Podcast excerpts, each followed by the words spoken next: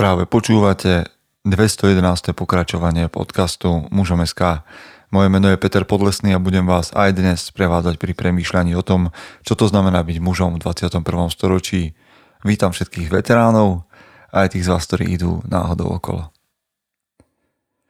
Neviem, aký máte pohľad na to, čo ste sa v živote naučili a čo robíte, ale ja sa občas zamýšľam aj nad tým, čo by chlap mal vedieť, teraz som rozbehol na svojom Instagrame takú minisériu takých trochu vtipných snáď videí Bežná chlapská rutina.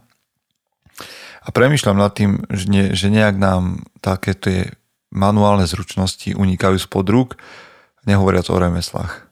No preto som vlastne hovoril s dnešným hostom, pretože remeslo, ktoré robí on, nie je celkom pre mužov typické, aj keď je pre mužov dôležité teda o tom, ako je dôležité, sa budeme rozprávať v rozhovore. Skôr ako sa dostaneme k tomu celému, tak vám ďakujem za vašu podporu. Teším sa na tých z vás, ktorých stretnem na Odisei. Ak ste svoju šancu nevyužili, tak verím, že sa uvidíme niekde inde na Výhni, alebo na konferencii, alebo v Bratstve, kde vás všetkých pozývam, lebo práve v týchto časoch pandémie a to všetkého, keď sme viac doma, sme vytvorili a ťaháme bratstvo, teda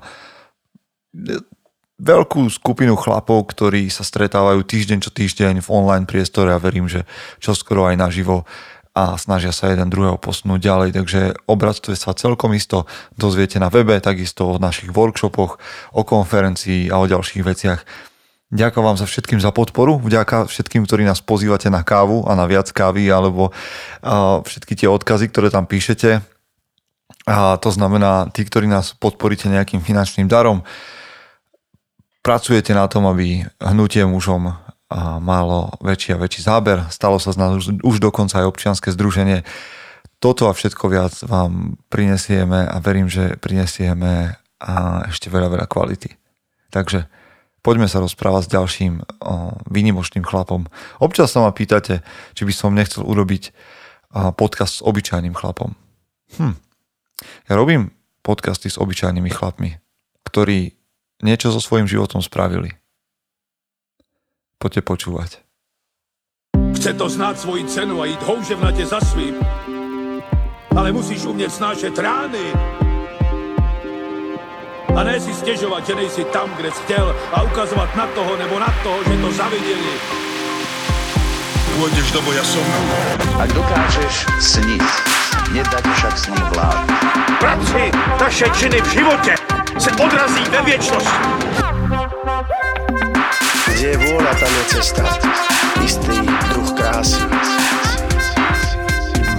Zaslužte si své štíty!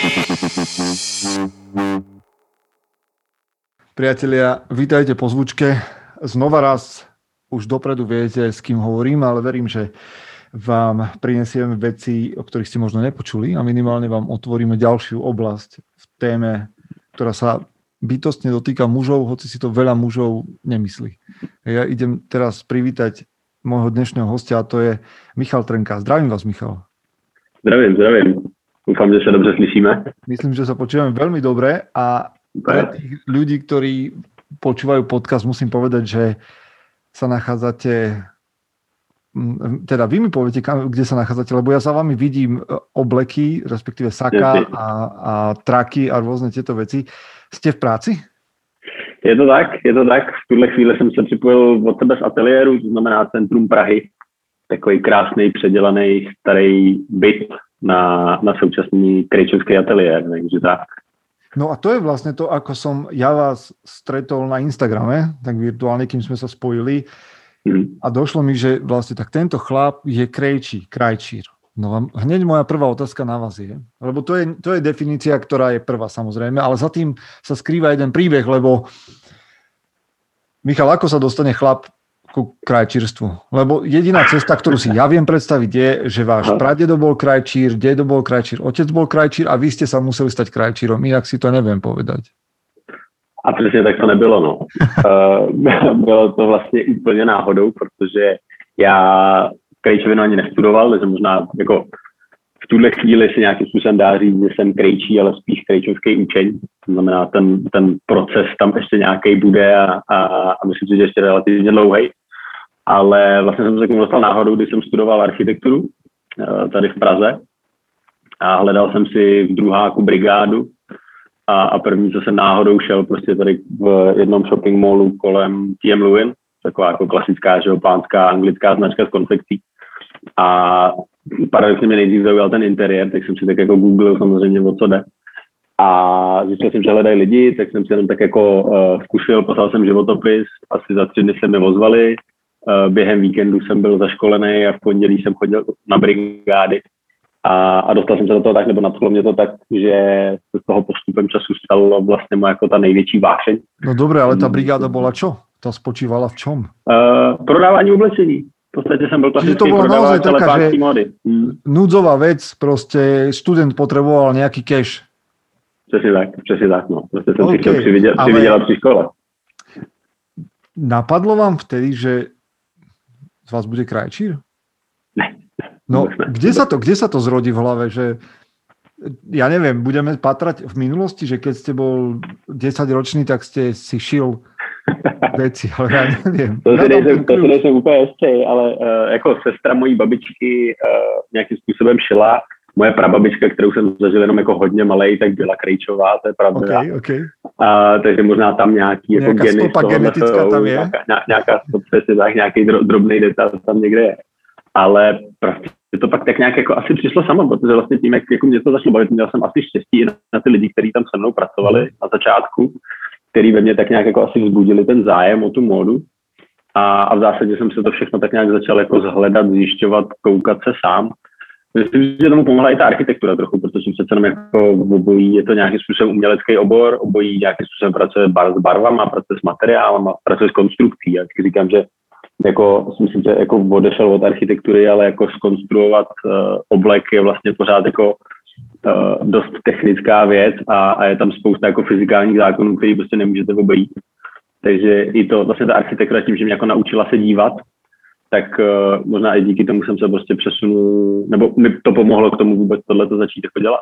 No ale odišli jste od architektury teda? Alebo teda dokončili jste ho, předpokládám? Alebo jste architekturu úplně vypustili? Uh, školu jsem nedokončil. Ne, Aha. jsem nedostudovaný architekt. A, a mal na tom podiel to, že jste se pustili do, do toho oboru krejčovství? Uh, myslím si, že na tom trochu mělo podíl hlavně to, že jsem si začal vydělávat. Uh, že samozřejmě částečně, částečně jako opadla v tomhle směru, ale i trochu tím, že, že vlastně ta škola byla pak už hodně technická a, a mý umělecká a, a tam tím možná jakoby odpadla trochu ta, ta motivace a tady v tom ta, to, ten, ta umělecká sféra byla jako víc. No. Aha keď ste v tom, boli v tom krejčovství, tak ste hovorili o tom, že vás niekto inšpiroval a bolo to tak, že ste tam vlastne našli nejakého mentora, ktorý povedal, že OK, tak toto skús, alebo kde sa udialo to prvé, ten prvý kontakt s tým, že OK, tak idem do toho krejčovství?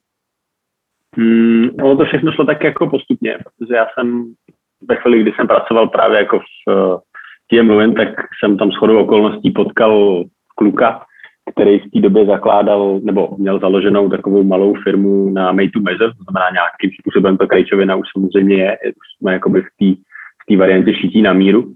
Aha, teraz, teraz musíte mi a tím, že já jsem zase sledoval made, na sociální šití, tak jsem tak nějak jako věděl, věděl, kdo to je, dali jsme se do řeči a všechno to šlo tak jako samo, sam, samo o sobě. Ten pojem je, že made to measure, to je čo? Uh, made to measure je vlastně varianta šití na míru formou uh, vlastně před připravených jakoby měřících řad. To znamená, není to o tom, že já bych konstruoval střih, je to o tom, že vy si vyberete látku, vyberete si detaily, materiály a, a vlastně formu jakýsi měřící řady, které na vás obleču, tak já vytvářím ten uh, model, který se potom zadává do systému a někdo další napříč, nebo díky tomu vytvoří vlastně ten střih přímo pro vás. Znamená, není to přešívaná konfekce, ale ještě to není o tom, že já bych začal s papírem, kde bych vytvářel ten střih. Je to takový jako mezičlánek. Dneska nejvíc, nejvíc jako využívaný, protože on je rychlejší, je pořád jako velmi kvalitní a, a díky tomu času, který dneska každý to chce mít hodně rychle a, a je to v zásadě taková jako pásová výroba, kdy jeden člověk eh, šije rukávy, jeden vyšívá dírky a vlastně postupně se to z toho vytváří ten oblek, který byste si společně se mnou nadizajnoval. S tím, že já jsem na něm schopný dělat třeba až 450 jako krejčovských úprav, tak aby vám seděl co nejlíp. OK, OK, 450 je prekvapivé číslo. Oni se samozřejmě ty úpravy některý zájemně vyrušují, takže ne vždycky se použijí všechny, no, aby, okay. aby nedošlo k nějaký mílce. A... Druhé zaujímavé číslo je, že po 8 rokoch hovoríte o tom, že ste krajčírsky učeň. Prečo, je to prečo tak, stále je učím? Kedy je, kedy je človek naozaj, že je profesionálny krajčír? Lebo ja by som z toho, čo, vid- z toho, čo vidím a vaše modely, mm-hmm. a viete, by som povedal, že OK, tak toto je profesionál. Mm-hmm. Ono se to těžko říká, ale je pravda, že jakoby vyloženě tou bespoke krejčovinou, to znamená tou nejvyšší variantou, kdy já to šiju od začátku do konce, tak jsem začal v podstatě v polovině loňského roku. Do té doby já jsem vlastně fungoval právě na tom made to measure, nebo funguji pořád, samozřejmě vlastně pracuji s oběma, s oběma typama toho šití. A proto vlastně já se v tuhle chvíli pořád považuji za učně, protože uh, bespoke sako ode mě ještě nedostanete, to znamená, jako, že bych ho jášil. Uh, už ode mě dostanete samozřejmě kalhoty, dostanete ode mě vestu a případně samozřejmě veškerý produkty formou toho made to measure. Mm-hmm. Tak já já jsem vlastně pořád ještě jako ve, ve výcviku získávání citu praxe. Tak teraz trochu z jiné strany. Proč to robíte? Mm. Proč jsem začal teď jako s tou nejvyšší krejčovinou nebo obecně? Vůbec, jako vůbec. Módu? To, no, přesně tak, vůbec, ta móda. Uh, no, to zase, asi je to zase daný trochu tou jako tou estetičností. Já jsem na vždycky jako přemýšlel a našel jsem takovou jako zvláštní spojitost uh, s Tomem Fordem, který má jako jednu z, nej, z nejvyšších jako módních značek. On taky studoval původně techniku, architekturu a, a vlastně mě baví jako všechno hezký a, a, a ta móda s tím prostě souvisí a, a souvisí to s jakýmkoliv zážitkem, s jakýmkoliv pocitem. Když půjdete do divadla, tak to divadlo někdo nějak designoval, že je prostě nádherný, jako venku, tak zevnitř. A pak, když se tam potkáte s eh, těma lidma a většina z nich místo toho, aby měla to, to správné nebo správné oblečení, to adekvátní oblečení té události, tak tam přijde prostě v triku a v džínách a najednou vám dokážou ten zážitek jako hrozně zkazit.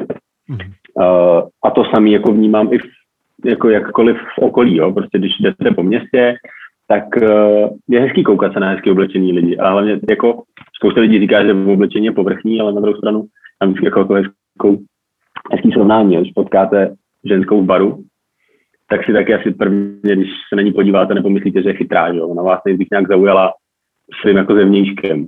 Uh-huh. A, a stejně tak to prostě funguje v, to, v tom jako pánském provedení. A, a když prostě ty věci jsou kvalitní, hezky sedějí, tak se v tom člověk líp cítí, má lepší sebevědomí, nemusí, může to pro něj být lepší prostředí pro práci, pro jakýkoliv život, jo, pro, pro oslovení potenciální partnerky, kohokoliv jako dalšího.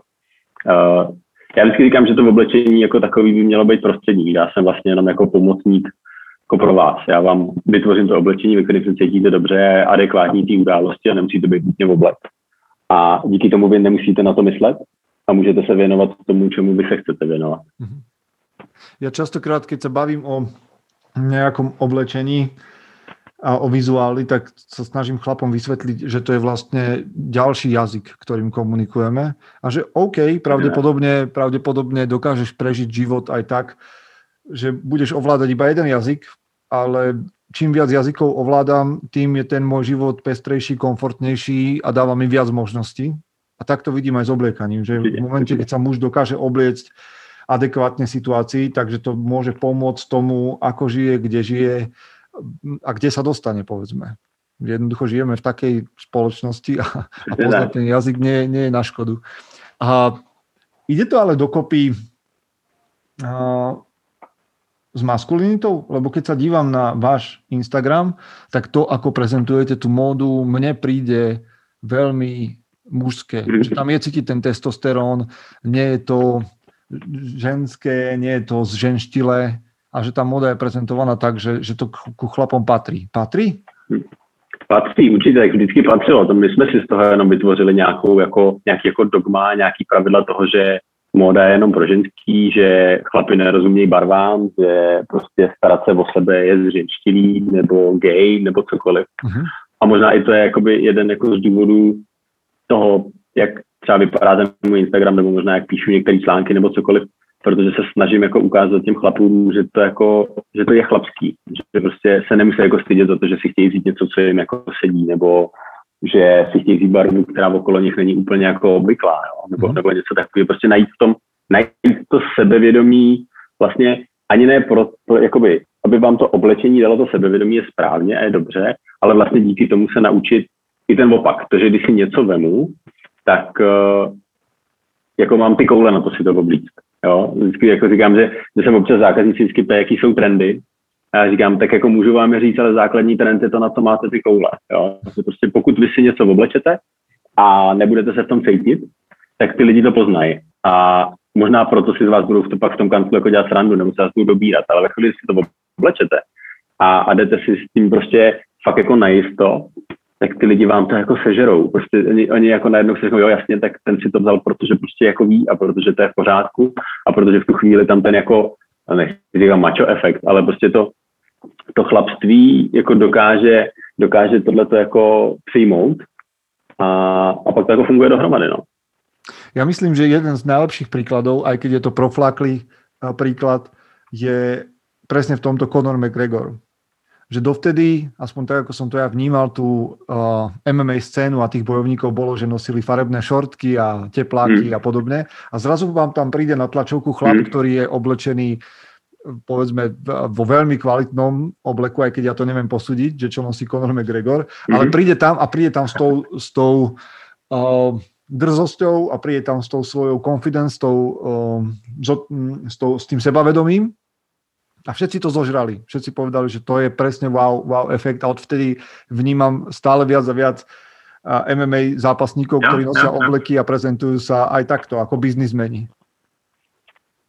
Ale je, je zaujímavé aj to, že... Je to tak, je to tak. Ono samozřejmě částečně ten... Povedzte. A já už jsem chtěl říct, jo, že samozřejmě ta, ta móda nebo ten oblek jako takový jako částečně i hodně spojený s těma penězma, jo? že samozřejmě tam zrovna u té MMA scény si jako myslím, že z velké části je to i takový jako lehký show, mm-hmm, ale, ale je to pravda, jo? že prostě samozřejmě furt jako a to je možná zase pro mě takový jako, jako, jako zase trošku špatný dogma, jo? že vlastně dneska se furt, jakoby, ještě pořád vnímá to, že oblek je, je něco, co nosí bankéři, něco, co nosí právníci, něco, co nosí jako lidi, jako reálně, který vás možná chtějí trochu oškubat. Jo. Aha. A, a to není pravda, protože oblek prostě nemusí být ryze formální, to je možná i to, co já se taky občas snažím ukázat, že uh, oblek není povinnost už dneska, dneska už málo kdo má dress code, kde musí mít oblek. Ale že oblek už je volba, tak jako si zvolíte, že si vezmete ty džíny nebo si vezmete ty tepláky, tak si prostě můžete zvolit to, že půjdete v tom obleku. A, a může to pro vás být ta, ta rozpoznatelná konkurenční výhoda, že prostě mezi těma všema džínovými týpkama, vy jste ten jediný v tom obleku, ale neznamená to, že jste jako, že si jim nadřazujete. Že? Inak napadá mi ešte ďalšia vec, ktorá k tomu tak nejak že chlapi častokrát hovoria o tom, že teda móda, farby a muži nejdu dokopy, ale keď sa pozrieme do histórie a pozrieme sa na rímskych legionárov a na tie chocholy na hlavách a, a farebné tógy, alebo sa pozrieme do Japonska na samurajov, ktorí mali kimona zdobené brnenia, zdobené neuveriteľnými vecami. A takto, keď prejdeme každú kultúru po svete, tak vždy v nej nájdeme to, že nejaký druh módy alebo nejaký druh, možno niekedy až výstrednosti, patril k mužom vo všetkých kultúrach. Všade muži mali nejaký, nejaký taký status, že, že sa nejakým spôsobom obliekli alebo mali nejaké významenanie na sebe a podobne. Čiže tá, muži a móda nie sú od seba v histórii tak vzdialené. Nejsou, určitě ne. Tak jako, vlastně i tak to fungovalo ještě, a funguje pořád, jo, že je to přesně potom, vy ten oblek jako taky nebudete mít vždycky. Jo? Je to přesně něco, co pro určitou událost člověk oblíbe. Tak jako uh, jakýkoliv vojsko prostě má slavnostní uniformu a pak má tu uniformu, která jako reálně funguje v tom boji, tak úplně stejně funguje to v oblečení. Ve smokingu taky nikdo nechodí den na den, že? Ale samozřejmě, až ve chvíli, kdy nastane ta situace, tak se oblíkne adekvátně té situaci a podle toho se potom samozřejmě i pozná to, kam ten člověk jako zapadá. No, ešte iná vec mi k tomu napadá, keď sa bavíme o chlapoch a o móde. Lebo ste povedali, že keď stretnem ženu v bare, tak sa jedno, jedna aj druhá strana sa snažia niečím zaujať. A, takže keď idem so ženou, s nejakou dámou do divadla, tak povedzme si ten oblek vezmem. Idem na svadbu, tak si ten oblek vezmem, ale idem niekam so ženou, tak jej nejakým spôsobom zväčši, väč, zväčša ženy bazírujú na tom, aby muži boli nejakým spôsobom oblečení. Tak mi napadá, či by mali muži dbať na to, ako sú oblečení, keď idú, keď si idú vyraziť s chlapmi? No jasně, tak jako, jasně, tak zase, když půjdete do sportbaru, tak uh, určitě v obleku to asi není dobrý nápad, jo, ale uh, podle mě to, je to o tý, jako o tom, jak si vážíte jako sebe sama. Jo, samozřejmě prostě to, že, to, že někam jdete ven, tak eh, je to, je to věc, kdy vy potkáváte lidi, kdy komunikujete s lidmi. Jo? Uh, já to tak jako jsem říkal, uh, vy se potkáte na nějaký meetingu s někým, jo? fungujete, prostě jste tam v tom obleku nebo v saku nebo jakkoliv, uděláte nějaký dojem, no, ale nikdo neříká, že ho nemůžete potkat potom večer v té samé hospodě. A když na sebe prostě budete mít tričko s nápisem kdo ví jakým, tak uh, už je to ten jako dojem, který možná tam zůstane jako znova, jo? nebo prostě si vezmete nějaký šortky s kapsama vy vlastně můžete potkat ty lidi kdekoliv, to, to, to není o tom. A, a podle mě je to hodně, pak jako hodně o tom, jak, jak člověk vnímá jako sebe sama, jak si sám sebe jako váží a vy se jako tím prezentujete na venek. Keď sa bavíme o, o mužskej móde, tak hovoríme vo vašom ponímaní výhradně o obleku? Ne, určitě ne, určitě ne. Uh, já jsem nějakým způsobem přistál tom místě, kdy mě ten oblek jako vyhovuje nejvíc. Uh, ale já vždycky říkám, nechci po nikom, aby měl doma jako já 24 obleků. O to vůbec nejde. Uh, základ je to, aby když už nastane událost, kdyby ten oblek si ten, ten chlap měl vzít, tak by měl mít ale jako pořádný a adekvátní týdaný situaci. No, takže samozřejmě je to o separátních sakách, je to o kvalitním tričku, je to i o těch dínách, jo. je to spíš o tom, jak jako, jak jako s tím umět pracovat a, a v zásadě možná nejde nutně o ten oblek jako takový, vždycky jde o fit, o to, jak to na tom chlapovi jako sedí. Můžete mít super luxusní, kvalitní oblek, ale když vám bude o dvě čísla větší, tak eh, je možná lepší koupit si prostě něco za, za pár tisícovek, a, ale když to bude správně, správně sedět a, a potom ten efekt a ten dojem a i ten váš jako vnitřní, vnitřní efekt je úplně jiný. Hm. Zaujímavé, že naučiť sa pracovať uh, s tým, čo mám a vážiť si sám seba sú podľa mňa veľmi dôležité veci, ktoré sa nakoniec, keď tvrdíte, že dáva mi to zmysel, že by sa to malo prejaviť aj v oblečení, že si to zaslúžim. Ja som v istej chvíli prestal Ďakujem. nosiť trička s nejakými veľkými nápismi a značkami, lebo mám pocit, mm. že som z toho vyrastol. Že je, to, mm. že je to priestor pre tínedžerov, aj to mi je škoda, lebo tam sa niekde kladú základy toho, ako, ako muž bude jedného dňa vyzerať. Ale ho, keď hovoríme o, o nejakej kvalite oblečenia, tak o čom sa bavíme? O cene?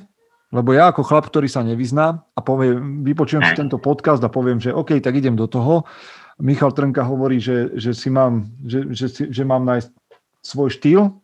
Koľko tisíc na to potřebujem? To se nedá úplně říct upřímně. Jo? Tam je to opravdu spíš o tom, co, uh, jak kdo funguje, protože jako většina, nebo každá služka, kterou já mám, tak není o tom, že mi někdo řekne, hele, tady mám prostě 35 tisíc a teď mě nějak oblíkni, hmm. ale první co, tak já se hodně ptám, protože důležitý je vědět, jak ten člověk funguje během toho dne, jakou má práci, jestli víc jezdí autem, jestli je mu pořád horko, jestli má šanci se převlít, jestli je v kanceláři, uh, jo, jaký je ten jeho den, jestli každý večer chodí do restaurace, jestli prostě o víkendu je, nevím, na vesnici nebo naopak ve městě. To jsou všechno věci, které jako hodně ovlivňují to, jaký bude ten finální produkt. A mhm. nejenom to, že když řekne přijdu pro oblek, tak těch obleků může být dalších 15 různých druhů přesně podle toho, jak ten člověk funguje, nebo jak ten chlap funguje. A, ale o ceně to určitě není. Je to primárně o té kvalitě toho materiálu a kvalitě toho zpracování. No. Já to, podle mě nejjednodušší přirovnání je třeba jako obyčejný bílý tričko. Okay. Když si koupíte klasický bílý triko, který v zásadě sluší na každému chlapovi, a koupíte si ho někde v nějakém jako hodně jako levným řetězci, tak ho jednou vemete, pak ho vyperete, přetočí se vám švy a můžete si jít koupit jako další. Když zainvestujete do toho trika trochu víc, a to neznamená, že ve chvíli, kdy je volejblovaný nějakým brandem a stojí x tisíc, uh, jak našich korun, tak, tak euro věřím, tak uh, to nutně neznamená tu kvalitu. Vy zase to tričko můžete vyprat a zase se můžou přetočit čili nebo ten materiál, nebo to, jak je to ušitý. A, a jestli to splní ten účel potom. A další věc je samozřejmě to, že když si to triko koupíte, ale vlastně nikdy nenosíte, tak si s tím taky moc jako nepomůžete. Mm-hmm. To znamená, uh, a zároveň vyšší cena ne vždycky znamená větší výdrž. Protože některé materiály, jako třeba hedvábí nebo kašmír, jsou vlastně luxusní materiál, který už přesně proto já se vždycky těch chlapů hodně ptám, který není na denní nošení. Znamená, když za mnou půjdete pro oblek, tak ne vždycky musíte volit tím nejdražším, protože to nutně neznamená, že vám nejdíl vydrží. Jo, když si pořídíte smoking a bude v něm hedvábí, tak je to super, protože prostě dodává tomu materiálu nějaký lesk, dodává mu nějaký jako další vyšší komfort v tom, v tom nošení, ale ten materiál je prostě křehčí, takže je prostě dělaný opravdu na nějaký jenom slavnostní události. Uh, no přes prostě s těma zákazníky, nebo s chlapami vždycky řešíme to, že my tomu říkáme jako monterky kolikrát, že? a ve chvíli, kdy si jdete pro monterky, tak prostě chcete, aby to s váma taky něco vydrželo. No. A, a pak se dostaneme pořád k přírodním materiálům, aby to prostě bylo tak, jak má být, ale, ale ne nutně k té nejdražší variantě, která existuje. Mm-hmm. Premýšľam, takže to je vlastne ten styling, ktorý robíte, že ten predchádza tomu, že človek musí rozumieť tomu, kde to potrebuje, prečo to potrebuje, v akej kvalite povedzme to potrebuje. tak, no, a nejde úplně o to, aby, aby to tomu rozuměl ten chlap, mm-hmm. jde spíš o to, že já se ho budu hodně ptát okay. a, a vlastně ho nějakým způsobem jako směřovat, jo, protože uh, to je ono, já jakoby nechci, aby, a to pořád je možná nějaký takový zažitý zažitý jako dojem z toho, že, že se lidi bojí jako chodit slyšít na míru, protože se od nich očekává, že to všechno znají a že se jich někdo na něco zeptá a oni, když neví, tak se budou cítit trapně. No. To bohužel samozřejmě v některých jako salonech určitě pořád ještě funguje, ale, ale celý ten princip je o tom, že by to mělo být naopak. Že? Vy, když si stavíte barák, tak taky po vás nikdo nechce, abyste věděli, jak máte mít velký základy nebo prostě podobné věci. Vy jenom víte, že chcete čtyři místnosti. A, a to samé je to s tím oblekem. Vy víte, že chcete oblek a víte, kam ho chcete a kam ho budete nosit a, a jak v něm jako fungujete. A to, jaký návrhy dostanete, už by vám měl dát ten odborník a od toho jsem tady já, abych já vám poradil s tím, jak pro tu danou událost nebo pro ten daný váš životní styl, co je to nejlepší. Väčšina chlapov, ktorí nás počúvajú, na tom poste poradcu, alebo ani nie poradcu, ale na tom poste, ktorý, kto rozhoduje o tom, čo budú nosiť oblečené, pokiaľ nejde o tričko, ktoré dostali niekde zadarmo, je partnerka. A ja na mužom SK zvyknem písať a hovoriť, že ženy nemôžu určiť to, čo znamená byť mužom. Ale napriek tomu ženy určujú, čo znamená pôsobiť v oblečení mužne, alebo čo je mužská moda? Uh, ne, teď jsem o tom zrovna nedávno psal, uh, že to je prostě zase takový ten jako zažitý úzus toho, že jenom dámy rozumějí módě a proto já, když si jdu něco vybírat, tak sebou potřebuju manželku, protože ta jediná dobře ví, co mi sedí a, a co, co mi sluší. A e, to není pravda, jo. Já jsem to tam i popisoval, ale říkám to jasně. Berte sebou tu ženu, protože samozřejmě z velké části vy se oblíkáte pro ní, protože si ji prostě chcete líbit. To je samozřejmě část část, která je určitě důležitá, to znamená, její názor je relevantní, ale neměl by být úplný dogma, uh, protože prostě vy jste ten, kdo v tom funguje a vy se v tom musíte nějak cítit. Měl jsem jednou zákazníka, který při zkoušce si oblík kalhoty a když jsem se ho zeptal, jak mu se dějí, tak se otočil na svoji ženu a zeptal se, jestli se v ní cítí dobře. No. A to už byl jako velký extrém toho zeptat se někoho vedle sebe, uh, jestli jsou mu pohodlný kalhoty. Jo. No. Takže samozřejmě uh, od toho je tam ten odborník a ta diskuze, ať probíhá ve dvou nebo ve třech, to je samozřejmě jako uh, čistě individuální, ale vždycky jsou nejdůležitější ty potřeby toho chlapa, toho, který to bude nosit. A ta zkušenost té ženy s tím není. Nikdy nebude. Jo? To, že ona něco nosí, neznamená, že rozumí tomu, jak to nosí ten chlap.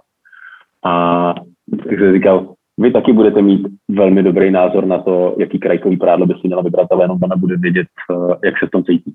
Aha, to je super prirovnanie. Toto by si chlapi mali hneď písať, aby to najbližšie mohli použiť, keď, keď ich manželka bude presviečať, že toto je určite dobré a toto by mali nosiť. Ďalšia vec eh, v tom mužsko-ženskom svete alebo v tom mužskom svete módy sú vlastne ženy, ktoré nás celý život obliekali uh, na, v poste predavačiek, že v momente, keď prídem niekam kupovať si oblek, tak tam stojí predavačka, ktorá mi povie na každú vec, že no tak to je dobré, to, to sedí, to sa tak nosí a, a už tak to ostáva. A, a častokrát to zďaleka nie, nesúhlasí s realitou, ale málo krajčírov a málo predavačov v móde sa nejak vyskytuje. Je to tak, ono, je to, já, já nechci jako to generalizovat, myslím si, že je to ve spoustě oborů, jo, ale jako sám jste to řekl, je to prodavač nebo prodavačka, to znamená, je to někdo, kdo možná před uh, rokem nebo před dvěma prodával v drogerii okay. a, a protože už to tam nebavilo a zrovna se jako otevřel jiný post prodejce v nějakém obchodě, tak teď prodává tohle, jo. A dostal možná na začátku nějakou knížku, jak přibližně by to mohlo nebo mělo sedět a, a pak jako jede dál a vlastně to prodává a je mu to relativně jedno. Je hrozně málo lidí, kteří dělají práci, která je baví a vlastně jakoby chtějí těm lidem pomoct. Teď myslím v tom oboru toho pro těch prodavačů. Jo, že velmi často jsou to lidi, kteří to mají jako práci a prostě teď prodávají tohle a předtím možná prodávali eh, možná i jako v Albertu. Pro vás je vaše zaměstnání vášeň? Určitě, určitě. Mě, mě, to, mě to baví, mě to jako naplňuje, takže uh, pro mě to není jenom o tom, nebo nikdy to nebylo o tom prodat. Jo. Myslím si, že spousta chlapů velmi dobře přijme, že jim někdy jako taky řeknu ne. Jo, že, že, že třeba řeknu, hele, já bych chtěl tohle, řeknu ne, to prostě jako ti nebude sedět. A to udělá jako málo který prodavač, vyloženě prodavač. Jo. Pokud je ten člověk odborník, tak uh, dostat jako na něco i jako negativní zpětnou vazbu je podle mě důležitý, protože v tu chvíli si ten zákazník nebo ten chlap, který tady je, si jako uvědomí, že vlastně ano, teď, teď jsem poprvé slyšel někoho, kdo mi to nechce jenom vtlačit, ale kdo mi opravdu dává jako nějaký názor. Čo je dôležité, alebo čo, čo dôležité musí mať dobrý krajčír? No, uh, myslím si, že je to hodně jako cit umět se dívat. Dívat se na ty věci, protože dneska uh, díky všem možným sociálním sítím je spousta dobrých i špatných příkladů. A ten zákazník často jako přijde samozřejmě s nějakou fotkou a teď vy mu jako musíte vysvětlit, že, že to jako není dobře. A on se zeptá jako proč, jo? A, a teď vy mu musíte jako vysvětlit, no, tak protože za prvý na té fotce to je vyžehlený, takže tenhle ten oblek, tak jak je Photoshopem vyžehlený, bych mohl ušít tak maximálně z překlišky. Uh, možná je tak sešpendlený, že ani to sako nezapne a proto to vypadá tak extra slim, ale na vás, protože prostě vy máte 1,40 m a on má 1,80 m, tak to takhle vypadat nebude. A, a umět pracovat opravdu s tím, co jako vidí a pak popravdě všechno je to jako o zkušenostech. No. Musíte se tím za prvý pronosit a za druhý jako proskoušet na těch lidech. Jo? Že prostě jsou věci, které vy vidíte, vidíte najednou na tom obleku, hele, tady se něco děje, tady je nějaká vlnka a teď to jako umět vyřešit. A všechno to proto říkám, že jsem učený ještě jako dlouho budu, protože získat ty zkušenosti je vlastně o tom jenom jako pořád měřit, pořád šít, pořád kreslit, pořád rýsovat. A to znamená, že si tím musíte prejsť sám? Musíte být samouk? V podstatě jo. V podstatě, no tak jako uh, já mám samozřejmě uh, takového staršího pana Krejčího, který mi předává svoje zkušenosti, to znamená, mám, mám někoho, kdo, kdo mě to učí, ale samozřejmě jedna věc je, nebo ono to úplně nejde obsáhnout všechno jako teoreticky. Jo. Uh, je tolik tělesných odchylek a, a, abnormalit, který si člověk musí vlastně oskoušet až reálně opravdu na tom daném typu člověka. Hlavně to musí projít jeho rukama. Já, když se budu na toho krejčího jenom koukat, tak se to rozhodně nenaučím. Teoreticky jo, teoreticky umím postavit i barák. To už jsem se učil. A, takže Uh, jo, je, je, opravdu je to všechno o tom, že musí vám to prostě projít rukama, proto, proto já jsem šel i vlastně postupně, že jsem, dá se říct, pět let, pět, šest let jsem dělal vlastně mejtu meze, díky kterýmu jsem se posouval furt jakoby vejš a vejš a vlastně jsem se naučil spoustu věcí vidět na těch oblecích a umět vyřešit. A, a teď vlastně, proč jsem já vůbec tu krejčovinu jako sám začal šít, eh, bylo i proto, že jsem tak nějak pocitově vnímal, že jsem narazil na ten limit uh, toho made to measure, že tam už je ta hranice, kdy já bych ještě chtěl něco udělat, ale ten systém už mi to nedovolí. A jediný krok, kdy mi to jako dovolí, je to, kdy si to já ve chvíli ušiju jako celý sám. Uh-huh. A čo vnímate, že vám tých 8 rokov prinieslo mm, do života? Charak- čo, čo, da, čo to dalo vašemu charakteru a vašej osobnosti toto zamestnanie? Uh, no, dobrá otázka. Asi to, že, že, že nic není zadarmo, že nic se nedá naučit rychle. Že, že prostě člověk musí jako postupně pracovat, nejde to začít jako a říct si dobrý a teď to umím a, a můžu to prostě pálit jedno za druhým, protože jsem si přečetl jednu knížku, ale že vlastně všechno, všechno je to o praxi a o zkušenosti. A myslím, že to není jediný obor, je to většina oborů. A je, je jedno, jsou umělecký, technický, jakýkoliv. Prostě dokud, dokud uh, si tím člověk prostě neprojde a nezíská ty zkušenosti, tak, uh, tak to nikdy nebude úplně jako, jako 100%. Jedného dňa, keď už nebudete učeň, a co se stane potom? Mm-hmm. Budu zkoušet, budu zkoušet své limity asi. Uh, protože můj, můj cíl samozřejmě ve chvíli, kdy přestanu být učeň, uh, je, je vytvořit, vytvořit jako vlastní střih, nebo vlastní střih, no to zní tak jako, že vytvořím něco, co ještě neexistuje, jo? to nejde. Jako.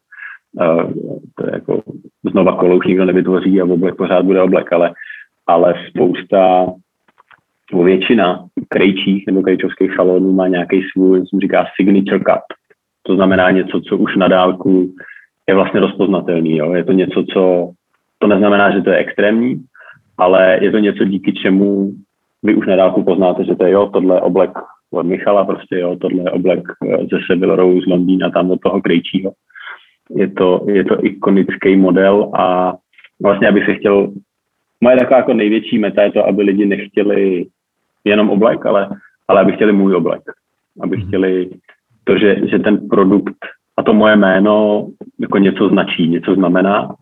A možná je to pak pro ně i nějaký statusový symbol, mm-hmm. ale je to, je, to, je to vlastně něco, co jako opravdu chtějí, ne protože to je oblek, ale protože to je oblek ode mě. A tomu se prostě musím propracovat. Čo to, čo to chce, aby se to stalo skutečností? Spoustu stříhání, spoustu praxe, je teď se to obrovskou představivost, protože vy na začátku máte 2D papír a na konci je z toho něco, co má tři rozměry a, a nějak se to hejbe a nějak to funguje a, a stačí jednou blbě střihnout a už to prostě fungovat nebude. To znamená jako vidět do toho skrz na skrz, uh, v podstatě jako rengenovým viděním, že když tady něco uberu, tady něco přidám, tak uh, se to změní takhle nebo takhle. A, a vlastně zkoušet, no, všechno je to o zkoušení, proto já prostě v tuhle chvíli mám na sebe uh, neušitý už třeba desetery kalhoty, protože na nich prostě pořád něco zkouším. A, ale vlastně možná je nikdy nebudu nosit, protože prostě to člověk potřebuje nejdřív si zkusit, zjistí, že něco nefunguje, tak to dvakrát rozpáře a, a pak prostě zase zase další, aby se tím jako pro, prošil a proskoušel. Má, máte jako krajčír nějaký pocit, takého nejakého spoločenského statusu? Že ako, sa, ako sa na to dívajú ľudia, s ktorými sa zoznámite a, a príde reč na to, čo robíte? Predsa len je to, vždy je to tak, že, že, že muž v krajčírskom povolaní je ešte rarita. Je, je, je, je, svým způsobem určitě je. Ale zároveň většina lidí to vnímá jako pozitivně, protože většina těchto těch řemesel už jako není, že jo, hodně, hodně to jako převzal prostě nějaký fast, fast fashion, nějaká rychlovýroba. Uh, takže většinou to vnímají pozitivně a tím, že já se teda ve většině případů potkávám spíš jako s chlapama 35 a vejš, tak oni velmi často hodně jako kvitují to, že, že za mnou je nějaký jako hotový produkt. Jo. V dnešní době, kdy je všechno hodně takový jako uh, virtuální, že jo. Prostě spousta lidí pracuje, ale nevidí za sebou jako reálnou práci, nevidí za sebou nějaký hmatatelný produkt tak uh, proto spousta chlapů v krizi středního věku prostě začne doma ve svý dílničce něco vyrábět, začnou opravovat svoje staré auto, uh, protože chtějí, podle mě mají tu potřebu jako za sebou něco jako zanechat. A, a to tak nějak jako já vnímám, že díky tomu produktu mám a možná to i jako vidět ty chlapy, no. Mm, toto je veľmi dobrá poznámka. Myslím si, že to je presne klinec po hlavičke, že veľa ľudí, ktorí pracujú v nejakých korporátoch, čo môže byť veľmi dobrá práca, povedzme, ale často sa stretávam s tým, že povedia, že no ale nevidím, čo som spravil, lebo som len jedno, jedno ozubené koliesko v stroji a, a nie celkom rozumiem tomu, že prečo sa tam krútim každý deň. A chlapi, ktorí naozaj majú v rukách nejaké remeslo, majú zrazu v rukách veľké bohatstvo, čo je asi aj váš prípad. No, myslím si, že, že vždy príde... Máte pocit, že sa to zlepšuje? Že muži v tomto nejakým spôsobom sa posúvajú a rastú v móde? Jo, určitě, určitě. Je to, je to, je to vidět uh, nebo takhle. Já možná žiju v nějaký takový furt ještě svojí bublině, těch větších měst, jo, ale samozřejmě uh, v, tom, v tom větším městě se, se ta móda nějakým způsobem jako víc živí, je to vidět venku, ty, ty chlapy mají samozřejmě nějaký jako větší, menší strach víc v tomhle ven, protože ten život je úplně jiný. Ty, ty menší města a vesnice pořád ještě žijou v takovém tom jednom, jednom jako zajetým, zajetým módu, že prostě chlap má smrdět a skaka, skákat se z traktoru, že? a, a ve chvíli, kdy prostě člověk jako vyjde nějakým způsobem, chlap vyjde nějakým způsobem upravený, tak, eh, tak už je to špatně. Takže jo, zlepšuje se to, ale pořád si myslím, že se to zlepšuje jenom v těch jako větších městech. Aha. Mne sa páči a znova chlapov, ktorí nás počúvajú, odporučím na váš Instagram, lebo tam sa nielen venujete prezentácii toho, čo robíte, ale často píšete aj o týchto mýtoch, že keď jeden z tých postov práve sa týkal aj toho, o čom sme teraz hovorili, tuším, že, že to bolo tak, že nie za každým, keď prídem ku svojim rodičom na vidiek, že si musím automaticky obliecť a nejaké tepláky, ale že, a, yeah. že to môže vyzerať so štýlom a funkčně. Je to tak, ano, jo, jo, přesně tak, no, to, to jsou takový jako zvláštní prvky, že nás jako nějakým způsobem tlačí to prostředí, jo? že, že uh, pořád ten chlap možná má potřebu toho jako zapadnout, nebo český chlap. My, my jako český chlapy, nebo slovenský taky si myslím, myslím si, že slovenský, ano. fungujeme hodně tak, že, že, že, že, že, že neradi jako vybočují z davu. Jo, že, že, že já třeba taky jako hezký přirovnání, když třeba vybíráme obleky, tak nebo jakoukoliv látku, tak pro český trh, pro český a slovenský trh si myslím nejvíc funguje, když se řekne, tenhle, tahle látka je skvělá, tu už má dalších pět chlapů. No. Najednou je to prověřený, je to něco, co už někde funguje. Když jste tohle řekl Italovi, tak vám řekne to nechci, dejte mi něco, co ještě nikdo jiný nemá. Jo, že, že tam pořád, pořád je ten takový ten jako uh, splynout s davem, ten úzus toho jako nebejt, nebejt jako moc výrazný, protože pak, pak by to mohlo jako dopadnout špatně. Takže čo, vytrčať z davu je OK? Tak zase záleží, jakým způsobem, jo. ale spíš je to o tom být si jako jistý sám sebou, než, než úplně jako o tom, o tom uh, jako splynout s davem podle mě nikdy není úplně výhoda. Já jsem třeba tyhle ty věci řešil hodně taky ze začátku, jo, protože samozřejmě jsem do té mody vstoupil, jako, ne, že bych teď byl starý, jsem furt mladý, ale před těma osmi, osmi rokama, tak eh, samozřejmě to byl takový jako extrémní gentlemanský boom a, a bylo to o barevných ponožkách a barevných kaničkách a všech možných jako detailech okolo. A, a ten trh, nebo ten trh, to okolí na to nebylo zvyklý, takže jako ze začátku vnímat, jak jdete jako po ulici a každý vám kouká na kotníky, protože prostě místo černých ponožek, který má každý doma sepraný 20 tak jste najednou měl jako červený nebo žlutý uh, věřím, že pro spoustu chlapů a pro mě to tak na začátku bylo taky nebylo úplně příjemný, ale vlastně jako v jednu chvíli jsem si uvědomil, že jim to může být úplně jedno. A, a že pokud já se v tom jako cítím dobře, tak, uh, tak to prostě budu nosit a, a dneska už barevné ponožky jsou něco, co nikomu nepřijde vůbec jiný. Mm-hmm. Zaujímavé. No dobre, k, myslím, že k móde by bolo veľa čo hovoriť a vôbec aj k tomu vášmu povolaniu, lebo mne, mne sa páči to, že vybočujete a vytrčate práve v tom, že ste sa rozhodli ísť do, do tejto oblasti. Nakoniec sme sa zhodli na tom, že mužom môže slúžiť a že v mužskom svete má móda a tento jazyk obliekania čo povedať. Ja tu mám pre všetkých mojich hostí ešte pár otázok, aby sme trošku odhalili to, ako premýšľate a to možno nejaké vaše zákulisie. Môžeme ísť na to? Určite, určite. Okay. Vždy sa pýtam, vždy sa pýtam a chlapov, že či majú nejakú knihu, ktorú by určite radi darovali ľuďom okolo seba, ak by na to prišlo. Máte nejakú knihu? Sú knihy niečo, čo stíhate popri tom, čo robíte?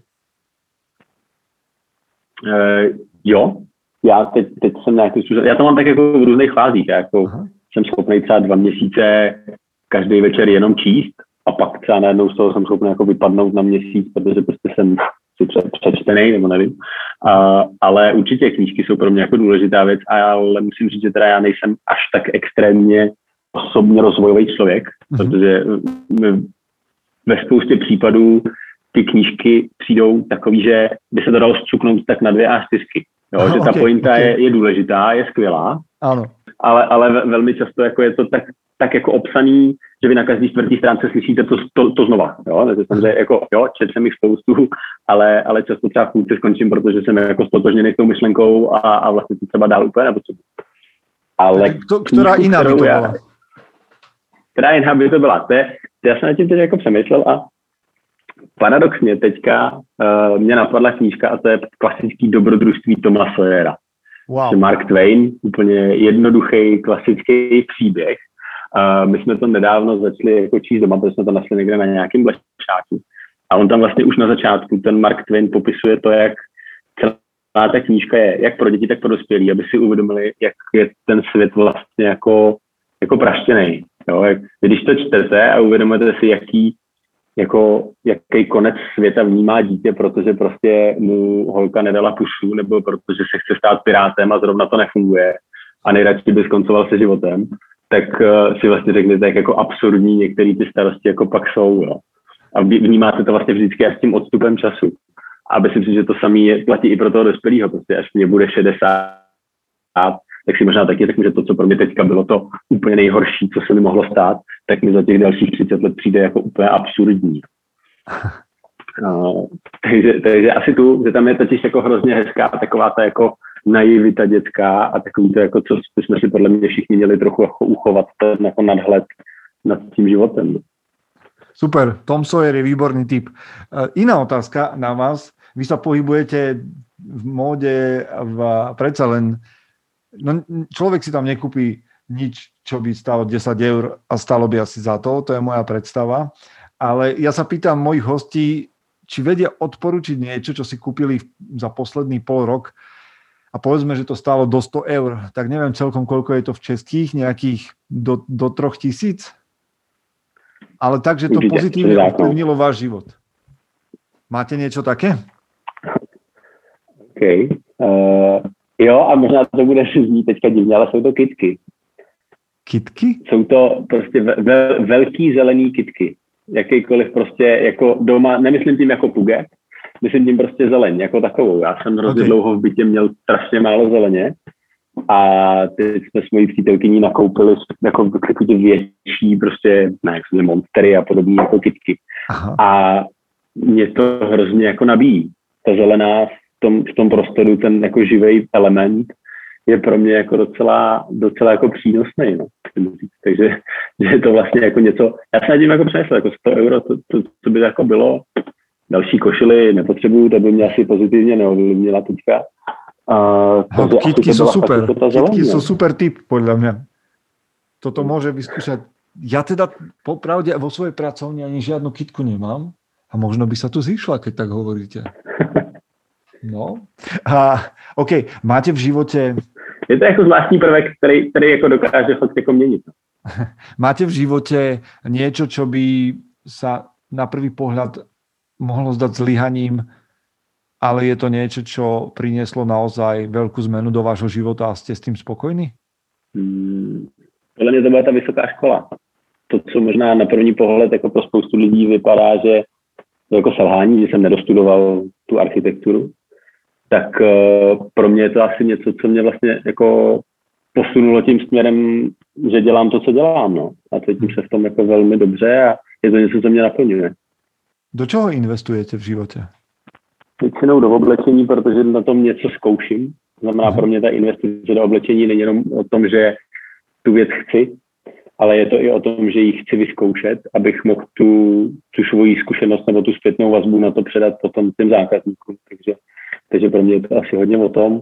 Pro mě je to vlastně investice do těch obleků jako je, že? protože já ji potom se samozřejmě zhodnocuju tou zkušeností v rámci jako spokojených zákazníků. Takže, uh, pro mě to investice samozřejmě je, pro toho člověka, který jako v tom oboru nepracuje, tak pro něj samozřejmě ta investice asi úplně těžko prodá ten oblek potom za, za lepší peníze. I když existuje láska s diamantovým prachem, tak tam by okay. to teoreticky mohlo potom být nějaká, jako, nějaká investice jako dál. OK. A to člověk ľahko prenesie aj cez hranice. To je, to je fajn. A je niečo, a čo vaša priateľka na vás považuje za absurdné a vy to úplne milujete? Uh, no, tak to mi nic nenapadá, ale uh, ne.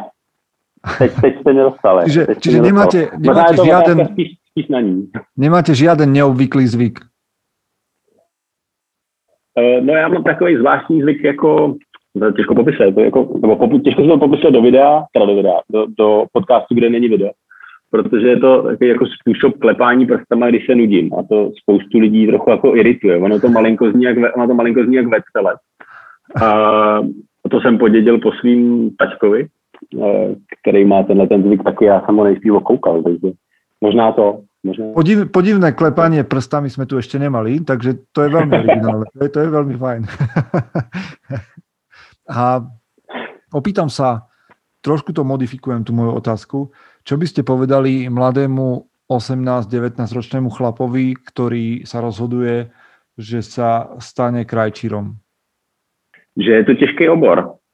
Poradil bych mu, že musí jako určitě mít vytrvalost, musí počítat s tím, že to nebude rychlý, že dneska je takový zvláštní, podle mě jako zvláštní myšlenka toho, že, že v módě je obrovský úspěch, že to je jako něco, kde je spousta peněz, ale podle mě to tak úplně není. Jako musí to být pro toho člověka opravdu vášení, musí to být něco, co chce dělat, co ho naplňuje a, a mít jako obrovskou trpělivost. No. Hm. A kterou radu by mal ignorovat jako začínající krajčír? Uh, nevím, jestli nutně jenom jako začínající krejčí, ale já to tak nějak vnímám takovou jako radu která mi vždycky přijde blbá a to je, že cesta za úspěchem je jako osamělá.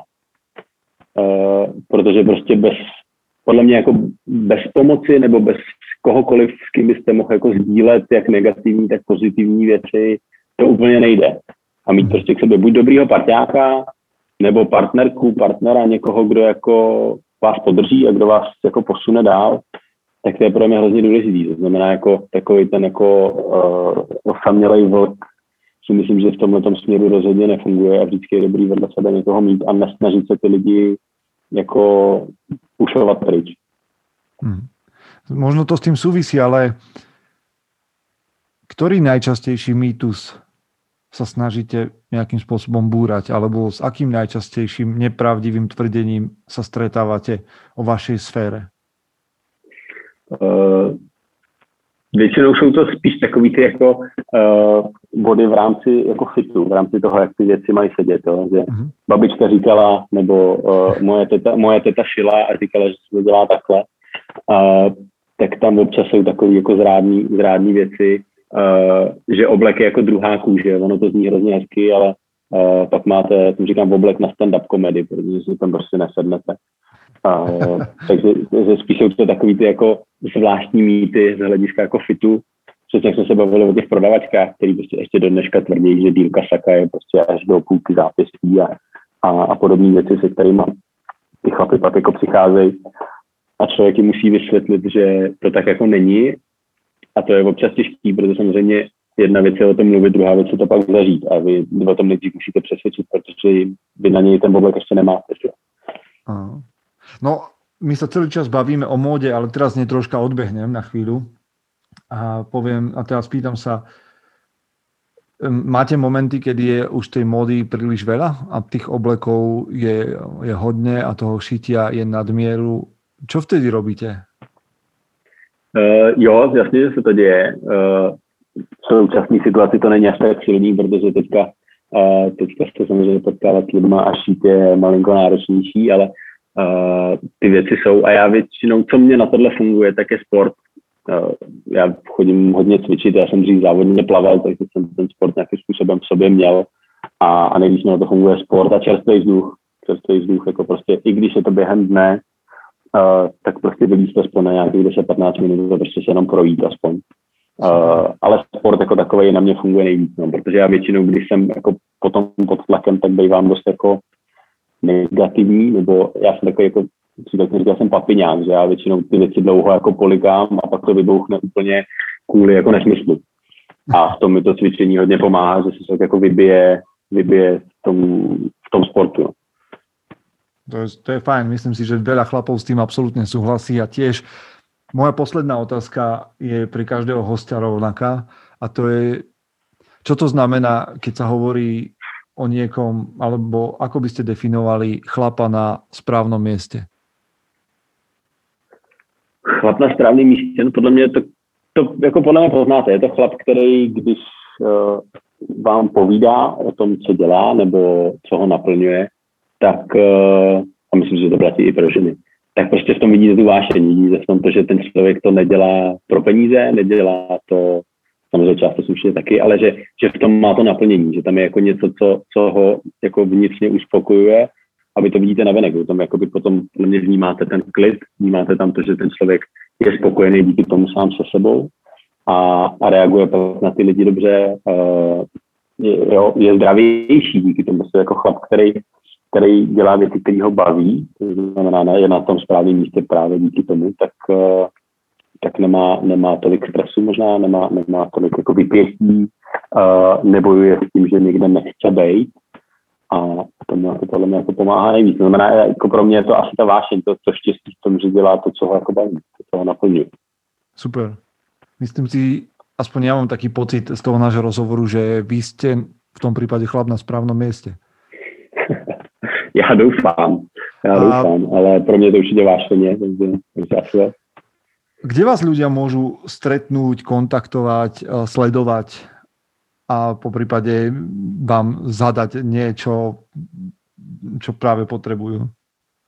Uh, jasně, uh, tak jako pokud se bavíme o online, tak je to určitě uh, můj Instagram, trnkam.cz, uh, případně mám vlastní webovky, michaltrnka.com, plus tím, že mám vlastně svoji vlastní značku šití na míru theowners.cz, tak tam případně samozřejmě taky. A v reálu takzvaně analogově, jak já říkám, je to uh, v centru Prahy na Praze 1, kousek od Pařížský, je ateliér, ve kterým mě najdete v podstatě teď od pondělí do neděle, standardně většinou od pondělí do pátku, ale tím, že uh, se samozřejmě snažím posouvat, tak si tady ubírám i některé víkendy.